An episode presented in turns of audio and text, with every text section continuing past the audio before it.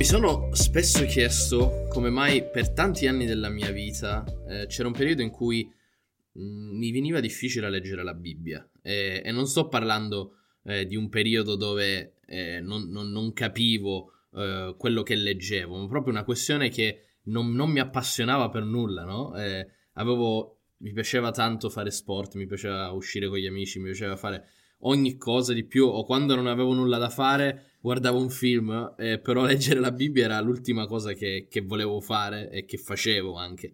E, e quindi mi viene spesso da pensare a quel periodo e dico: come mai effettivamente mi veniva così difficile? Cos'è che mi impediva o cos'è che, che veramente era nel mio cuore, no? Che non mi faceva venire sta passione, nonostante sapessi che era la parola di Dio, sapevo che c'era un Dio, ci credevo, eppure non avevo, insomma, questa fama, mi veniva proprio noioso, cioè era noioso sì, leggere la Bibbia. Sì, lo capisco bene, anche io avevo quel pensiero di, um, forse leggere la Bibbia è un po' più quello che fanno i miei genitori, sì. E quando sono grande allora lì c'è più interesse, però si, da giovani a me interessano altre cose, no? Certo, esatto. E quindi è proprio questo, no? Fa- facevo ogni cosa, eh, perdevo tempo, in, o perlomeno facevo tante altre cose, e...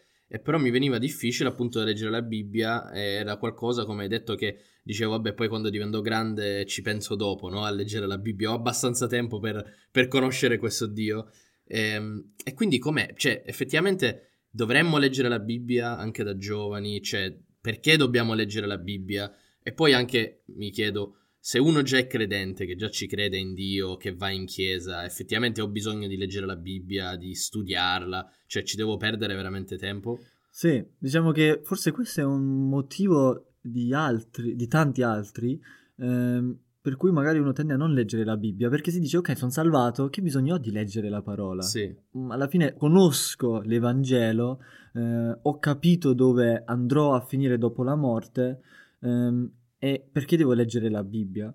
Diciamo che forse per rispondere a questa domanda dobbiamo un po' fare un po' un riassunto veloce mm. eh, di, dei temi molto più profondi, però se noi leggiamo nella seconda lettera di Timoteo, capitolo tre, Paolo scrive a Timoteo e dice, il, nel, nel primo versetto dice, or sappi questo, mm-hmm. e poi dice, negli ultimi giorni verranno tempi difficili, poi fa una lista di cose che succederanno, sì, eh, sì. E, e gli ultimi tempi nella Bibbia sono da quando Gesù se n'è andato a quando verrà, esatto. E poi arriva nel versetto sette dove lui dice, le quali, questi qua che verranno, eh, i falsi professori, i, pro, i falsi eh, insegnanti sì. o profeti, eh, quelli che sono quelli che cercano sempre di imparare, cercano sempre di imparare, dice Paolo, e non possono mai giungere alla conoscenza della verità.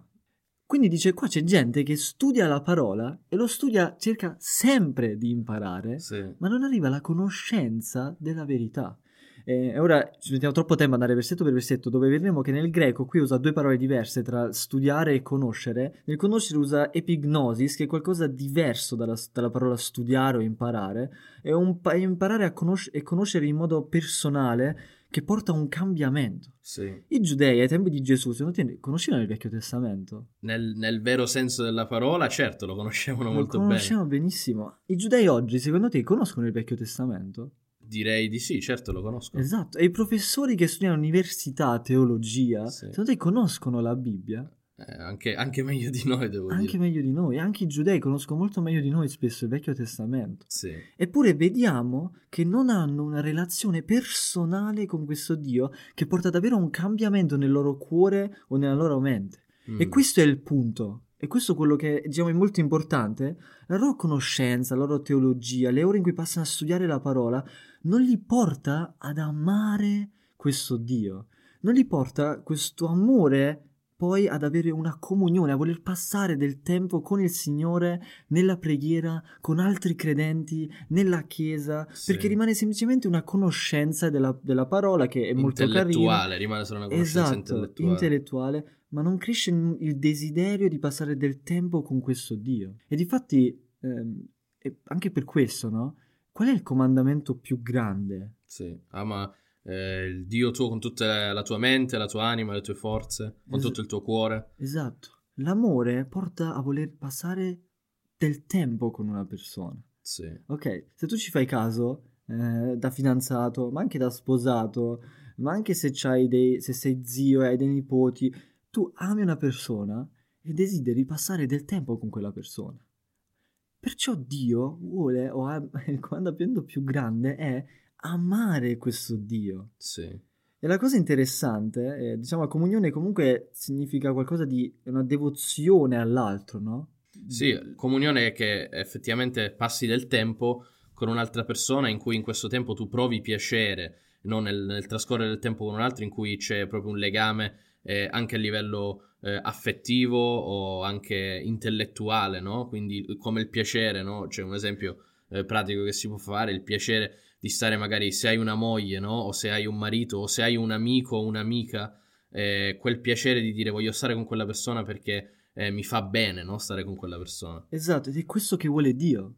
Sì. Dio non vuole qui solamente salvare un Mattias de, dalla, dalla, dalla sua ira verso il peccato, eh, dall'inferno eterno, e basta. Sì. Dio vuole passare del tempo con Mattias e vuole passare l'eternità con Mattias e lo vuole per sempre. Sì. E quindi è, diciamo che questo che è il momento dove più adoriamo Dio, dove più lo glorifichiamo, lì dove noi lo amiamo, e quello che lo facciamo lo facciamo per lui, concentrato sulla sua persona, e dedichiamo il nostro tempo al Signore. Quindi diresti che eh, il fatto che si ha difficoltà, o perlomeno difficoltà nel senso non di leggere, ma di, nel, nel senso che Eh, non si prova passione, non si ha gioia nel leggere la Bibbia, ci annoia, dipende quindi molto dal fatto, dal come conosciamo Gesù e quindi da questa relazione con lui effettivamente, no? Sì, diciamo che qui non stiamo parlando di gente che forse ha difficoltà nel leggere, sì, o gente che purtroppo non ha neanche la, neanche la possibilità di leggere un qualcosa perché non lo sa fare, o non stiamo parlando nemmeno di gente che ehm, si dedica tantissimo alle cose della Chiesa, però semplicemente lo stu- questo studiare, interessarsi in modo profondo della parola, eccetera, viene difficoltà, perché comunque il Signore ci ha fatto in modo diverso. Qui parliamo di gente che ha la possibilità, ha il tempo, ma lo investe completamente in, in altre, altre cose. cose sì. Praticamente, quindi, magari per spiegarlo un po' meglio, eh, la parola con cui noi diciamo grazie o gratitudine verso questo Dio, sì, eh, per l'ebreo l'ingraziamento è sempre adorazione e lode. Non esiste questa parola ringraziamo Dio. Per lui vuol dire c'è, cioè, solo adoriamo, oh, questo Dio, no? Ah, interessante questo. E questo, l'adorazione è praticamente è un flusso di amore per Dio. Ok? E da questo flusso di amore uno vuole passare del tempo con il Signore. E da noi è la, la nostra lettura della Bibbia, la nostra partecipazione alle prediche o in chiesa sono una soddisfazione del desiderio di comunione con questo Dio. Quindi perciò è così importante quando diciamo andiamo in chiesa domenica, perché si fa sempre la domanda, ma perché siamo qui, per tradizione o no, eccetera? Sì, sì. Perché deve venire da quel desiderio di passare del tempo con il Signore. E una domanda che ci dobbiamo fare è: leggiamo la Bibbia per avere poi non la coscienza sporca, o perché desideriamo passare del tempo con questo Signore? Certo, se è un obbligo perché lo devo fare, o è perché è veramente un piacere, sì, nel leggere la Bibbia perché so che entro in comunione col Dio che ha creato ogni cosa, no? E che mi ha salvato. Esatto, e che ti ha salvato per questo. E questo è il motivo per cui tu sei stato creato, perché il Signore vuole passare del tempo con te. E difatti il Signore, no? Diciamo che Lui è l'amore e Lui ci ama. E difatti Lui è il primo che ha dedicato la sua vita per noi, sì, venendo, sulla, venendo sulla terra e andando a morire sulla croce per noi. Lui ha dedicato la sua vita a noi affinché non solo potesse, come detto, semplicemente salvarci e ora ah, possiamo stare tranquilli e fare la nostra vita, ma vuole passare del tempo con noi perché ci ama. E il non credente non conosce questa comunione con Dio, quindi non riesce a vedere alcun senso quel, o avere quel piacere o quella gioia nel leggere la Bibbia. Mm. Perché... Ah, anche perché non ha lo Spirito Santo. Esatto, certo, non ha lo Spirito Santo, eh. che è quello che ci porta nella comunione con questo Dio, è ad amare questo Dio, no? Non è una cosa che facciamo e o abbiamo fatto noi. Ed è questo il motivo quindi con cui siamo stati creati, è passare del tempo con Lui. E perciò il non credente passa tutta la sua vita a cercare un qualcosa che magari gli manca, sì, eh, perché non riesce a vedere la gioia, il piacere, il senso nel passare del tempo con il Signore, quello che per noi invece è il senso della vita e quello che sarà un senso della vita anche della vita eterna, che durerà per sempre. Sì. E ora magari sarebbe buono e, e utile dare sì. forse qualche eh, aiuto pratico a gente che dice sì ma io voglio, certo. a me non è una questione di interesse, cioè io voglio eh, imparare a, a cercare di sempre di più di magari di leggere parole, avere più interesse, sì. eh, non sono quel tipo di persona che vuole solo leggere un versetto, non ha la coscienza sporca sì. e poi dice o prega quei due minuti il magari giorno, magari c'è quella genuina eh, fame di dire io vor- voglio veramente arrivare a questa conoscenza di Dio, avere questa relazione, però gli viene veramente difficile, sì. no? E magari non sa effettivamente come fare. Esatto, sì. E magari Beh, hai tu qualche aiuto pratico che forse ti ha aiutato anche a te o che hai tu sì. eh, che consiglieresti? Eh, infatti a me viene sempre da pensare, come è stato anche per me, eh, io mi sono ritrovato proprio in questa situazione in cui eh, anch'io proprio non avevo passione per la lettura della Bibbia, lo facevo perché sapevo che dovevo farlo, eh, e però effettivamente, mamma mia, cioè mi veniva veramente pesante, esatto. o la mattina o la sera leggevo, che ne so, mezzo capitolo e mi addormentavo nel letto, che così dico, vabbè, ho letto la Bibbia, ma posso dormire. Eh, però è una cosa veramente seria, no? La, perché eh, in, diciamo che è un po' uno specchio anche eh, di, di quello che c'è nel nostro cuore, no? La fame, la nostra comunione con Dio, con Cristo Gesù. E quindi direi che degli aiuti pratici sono, innanzitutto, è quello che bisogna riflettere e pregare se veramente davanti a Dio noi siamo effettivamente dei suoi figli, no? Mm. Dobbiamo veramente considerare, sono un figlio di Dio, ho lo Spirito Santo in me, è una cosa seria, no? Non dobbiamo assolutamente darlo per scontato solo perché andiamo in chiesa o i nostri genitori, cioè è una cosa seria, ne va dell'eternità eh, in paradiso all'inferno, e quindi dobbiamo essere sicuri di essere dei suoi figli, sì. quindi parlare con lui. Anche perché... Come il, quello, come il professore all'università studia tanto la parola, ciò non fa di lui un credente. Esatto. È la stessa cosa di uno che magari va spesso in chiesa o sempre in chiesa, ciò non fa di lui Ass- un credente, esatto. ma è solo davvero...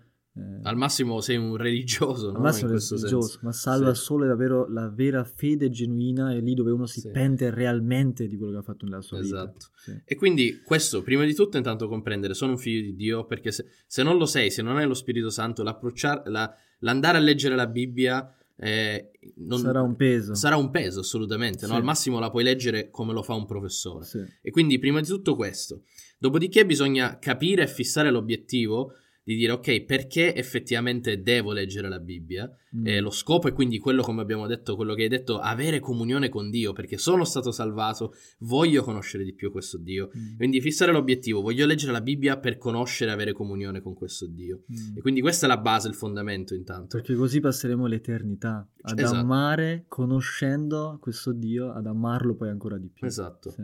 e quindi prima di tutto questo, poi fissare effettivamente un momento della giornata, eh, specialmente quando si è giovani si ha difficoltà ad essere disciplinati, e eh, lo conosciamo bene, eh, e quindi fissare un momento della giornata dove tu dici, magari all'inizio non devi eh, spararti tre capitoli o due capitoli, magari inizi con un capitolo, eh, e quindi fissare veramente un momento della giornata dove ti prendi, non saprei, quel, quel quarto d'ora, quei venti minuti per iniziare, dove dici questo tempo io lo dedico, senza fare altre cose, lo dedico a leggere la Bibbia, sì, togliendo dal cellulare queste esatto, cose così, al, al meglio no? È togliere ogni cosa che ti possa distrarre, quindi cellulare vicino, apri Instagram, chiudi e già hai perso il filo della lettura, sì. quindi concentrarsi su quello.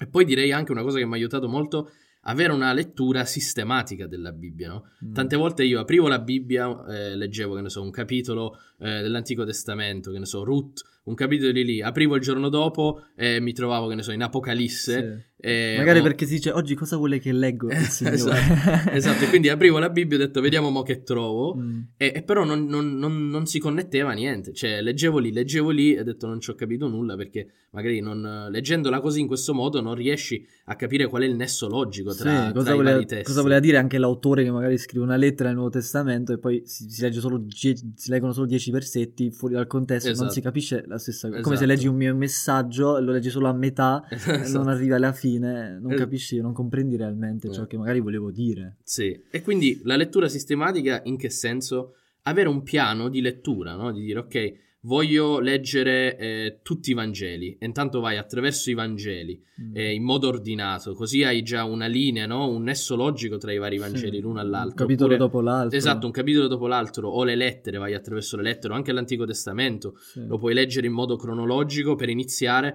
così sai, ok, questa è man mano la storia che si è sviluppata di Israele, o come se formata dalla Chiesa, quindi avere un sistema nella lettura così che man mano eh, pietra dopo pietra si compone la tua sì. comprensione di, di cosa è successo. Sì, no? Magari un buon inizio sarebbe davvero iniziare con l'Evangelo o di Marco o di Giovanni, spesso sì. quelli sono davvero eh, pezzi importanti con cui si può iniziare, e poi magari passare alla prima lettera sarebbe un Romani sì. che spiega davvero in senso sistematico quel che noi crediamo da credenti, eh, magari questo è giusto come spunto esatto, di idea. Esatto, sì. Quindi questo, e poi un ultimo, un'ultima idea che a me ha aiutato molto è stato veramente trovarsi una persona di fiducia, trovare una persona di fiducia in chiesa più matura di te, con cui dici, sai, voglio disciplinarmi nella lettura della parola, voglio crescere spiritualmente, solo che da solo ho difficoltà veramente a farlo, mi, vogliamo farlo insieme, mi sapresti aiutare a crescere insieme, e quindi sì. veramente chiedere a un fratello, a una sorella più matura di dire aiutami a potermi disciplinare, aiutami a leggere, spiegami quando non capisco qualcosa, sì, quindi sì. veramente eh, farsi stimolare mm. da qualcun altro nel, nel poi rimanere perseveranti, no? Nella sì, lettura della sì. Bibbia. Sì, è molto importante. E... Sì, difatti quello che davvero anche a noi ogni tanto noto quella difficoltà, le impariamo così tanto alla scuola biblica, anche magari spesso così sistematico eccetera, sì. che spesso mi chiedo, ok, tutto questo che sto imparando mi porta ad amare il Signore, avere, e passare più tempo con Lui, e spesso poi può aiutare lì un qualcun altro che hai di fronte, che forse ha più esperienza di te eccetera, eh, o che tu hai la, o, o, diciamo tu ti fidi di lui, con cui tu magari leggi la parola eccetera, e lui magari può anche indirizzarti poi nel modo nel, nella via giusta, no? E dirti ok, eh, guarda lì forse guarda stai imparando così tanto, ma sta cambiando la tua vita spirituale, stai eh, stai certo, crescendo, maturando, il crescendo. Tuo carattere si sta cambiando, no? Esatto, e anche lì dove tanti anni vai in chiesa, anche noi possiamo esaminarci, siamo quei professori dell'università che sì, forse conosciamo questo Dio, diciamo che abbiamo relazioni con Lui, ma sta aumentando il nostro amore, la nostra sì. devozione spirituale, il nostro amore, come viviamo i nostri rapporti, la vita, sta crescendo mentre sì. continuiamo ad andare in chiesa, a frequentare i credenti, a leggere, a pregare. Esatto. Sì, e magari quello che forse hai detto tu nell'ultimo punto, eh, io amo quel tema, sì. eh, il discepolato, perché pure a me ha cambiato la vita. Davvero, io da quando mi sono convertito, i primi sei mesi, non, ha, non, non c'è stato realmente un qualcuno magari che mi ha preso per mano e ha detto ora leggiamo insieme la parola. Sì. Ed è successo che dopo... Se- io quando leggevo la parola prima di andare a dormire, come hai detto tu prima, solo per non avere la coscienza sporca, sinceramente, eh, e leggevo giusto qualcosa, facevo la preghierina e sul letto già col cellulare, sai. Sì, sì. Eh, e poi dopo sei mesi conosco una persona che mi dice dai usciamo a giocare a calcio. E io adesso gioco a calcio e lui porta la Bibbia. E dopo che gioca a calcio si legge la Bibbia. E poi due giorni dopo mi dice, dai, usciamo, andiamo a giocare a basket. E io vado a giocare a basket e poi lui porta di nuovo la Bibbia. E si legge la Bibbia. La terza volta andiamo a mangiare un kebab. Io esco, andiamo a mangiare il kebab e si legge di anche nuovo la Bibbia. La Bibbia sì. E la quarta volta la porto anch'io. E da quando poi ho letto insieme a lui la Bibbia, mi ha fatto vedere come lui semplicemente legge la Bibbia. Ho detto, mamma mia, ma la Bibbia anche... durante la settimana importante è, ed è per noi, è Dio che parla realmente per noi, e ma com'è bello conoscere questo Dio, è come se mi sono aperti gli occhi, e da lì ho detto è incredibile, sì. cioè la Bibbia è vera ed è divertente leggerla, ma solo sei mesi, sette mesi, otto mesi circa dopo che uh, mi sono convertito, no? Sì. Cioè, e quindi da lì è nato poi quella voglia di conoscere quello Dio eh, e di leggere poi la Bibbia personalmente, per imparare davvero di questo Dio e amarlo, e poi continuavo ad amarlo e voler leggere ancora la parola, così tanto che poi quando lui mi usciamo sette giorni su sette, quando lui non ci stava un giorno in una settimana, io mi arrabbiavo perché volevo leggere con lui la Bibbia, sì. e lui mi scrisse, mi ricordo ancora, mi disse eh, lei guarda, è importante che leggi anche solo tu da solo la Bibbia, perché mi piaceva sia sai capire e dire wow, non mi serve il predicatore, ma c'ho io qua la parola, c'è Dio stesso che parla a me e io lo capisco. Sì. Quindi cioè, hai detto proprio eh, il punto, no? L'importanza di avere qualcuno che ti segue, e quindi il discepolato, hai detto, il discepolato sì. è talmente fondamentale, ed è anche una delle cause, ed una delle cose che più mancano, eh, più diciamo nelle nostre chiese, il discepolato è una delle cose che più manca purtroppo al tempo d'oggi, soprattutto nelle nostre chiese in Italia, sì. e, e secondo me è un tema talmente importante, talmente vitale, ed è proprio ciò che disse Gesù alla fine, no? Prima di salire in cielo, disse andate e fate discepoli, no? Sì. E quindi qualcosa ci sarà sfuggito nel, eh, nella questione discepolare. And- andate e fate discepoli, quindi il comandante è fare, disce- fare discepoli è dire andare, come si fanno discepoli? Andando, sì. Battezzando, e spesso poi si rimane lì. E si rimane lì. Invece Gesù dice anche insegnando tutto ciò che vi ho comandato. Esatto. E quindi il discepolato è assolutamente un tema di cui bisognerebbe parlare, e direi proprio che il prossimo episodio lo dedichiamo al tema discepolato, cos'è e perché è veramente importante nelle nostre vite.